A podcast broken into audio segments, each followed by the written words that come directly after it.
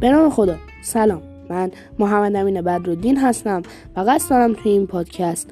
کتاب های مایکل وی که نوشته ریچارد پول اوانز و ترجمه فرانک معنوی امینه و توسط انتشارات پرتقال چاپ میشه رو براتون بخونم. امیدوارم که خوشتون بیاد.